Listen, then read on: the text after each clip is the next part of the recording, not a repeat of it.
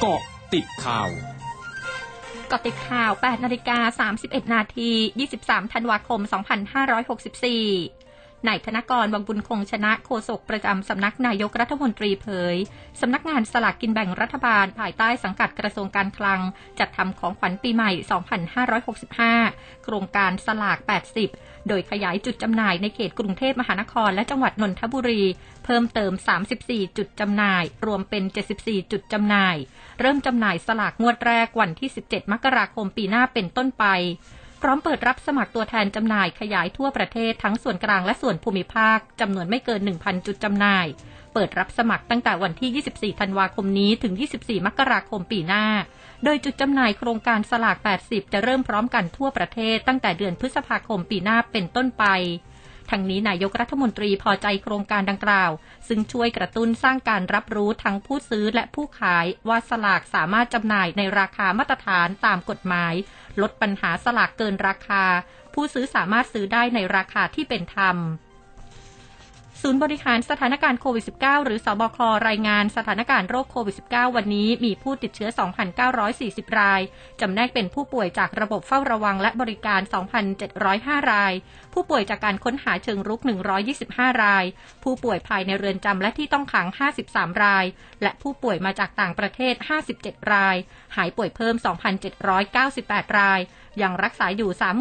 38,314 ราย เสียชีวิตเพิ่ม 30 ราย ทำให้มียอดผู้ป่วยสะสมตั้งแต่ปี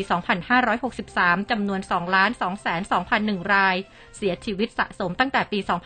2563 จำนวน 21,501 ราย ศูนย์ประสานงานและแก้ไขปัญหามลพิษทางอากาศในกรุงเทพมหานครรายงานสถานการณ์ฝุ่นละออง PM 2.5 วันนี้ ตรวจวัดได้ 52-82 ไมโครกรัมต่อลูกบาศก์เมตร ส่วนใหญ่อยู่ในระดับคุณภาพอากาศ เริ่มมีผลกระทบต่อสุขภาพ พบเกินมาตรฐานจำนวน 69 พื้นที่ สูงสุดที่ถนนมาเจริญเพชรเกษม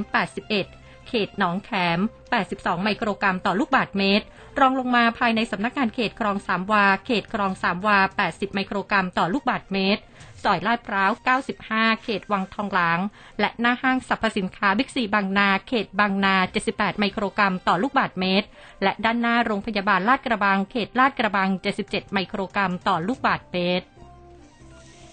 กรมอุตุนิยมวิทยารายงานยังคงมีอากาศเย็นถึงหนาวในภาคเหนือและภาคตะวันออกเฉียงเหนือ ส่วนภาคกลางและภาคตะวันออกมีอากาศเย็นในตอนเช้าสำหรับยอดดอยมีอากาศหนาวถึงหนาวจัด อุณหภูมิต่ำสุด 6-14 องศาเซลเซียส และยอดภูมีอากาศหนาว อุณหภูมิต่ำสุด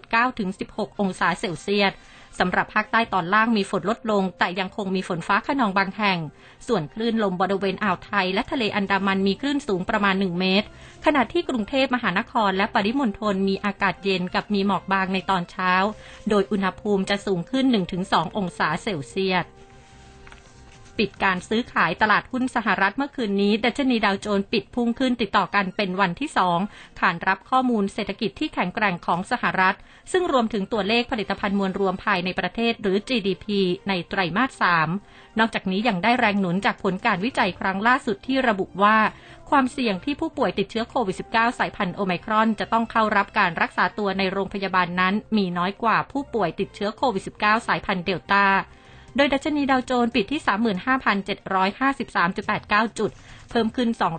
261.19 จุด ดัชนี S&P ปิดที่ 4,696.56 จุด เพิ่มขึ้น 47.33 จุด ดัชนี NASDAQ ปิดที่ 15,521.89 จุด เพิ่มขึ้น 180.81 จุด ช่วงหน้าคืบหน้าข่าวอาเซียนค่ะร้อยจุดห้าคืบหน้าอาเซียน ญี่ปุ่นยืนยันพบผู้ติดเชื้อโควิด -19 สายพันธุ์โอไมครอนภายในประเทศเป็นครั้งแรกที่เมืองโอซาก้าจากครอบครัวหนึ่งที่มีสมาชิกในครอบครัว 3 คน โดยทั้ง 3 คนไม่มีประวัติเดินทางออกนอกประเทศ และไม่สามารถตรวจสอบได้ว่าติดเชื้อมาจากที่ใด ซึ่งกรณีนี้เป็นการติดเชื้อโอไมครอนในชุมชน และจะมีการดำเนินการตามสมมติฐานว่ามีผู้ติดเชื้อรายอื่น ๆ ในชุมชนแล้ว ทั้งนี้ญี่ปุ่นจะขยายมาตรการควบคุมพรมแดนที่ห้ามไม่ให้ชาวต่างชาติเดินทางเข้าประเทศออกไปอย่างไม่มีกำหนด จากเดิมที่จะสิ้นสุดปลายเดือนธันวาคมนี้ ทั้งหมดคือเกาะติดข่าวในช่วงนี้ภัยดัญญางานสถินรายงานค่ะ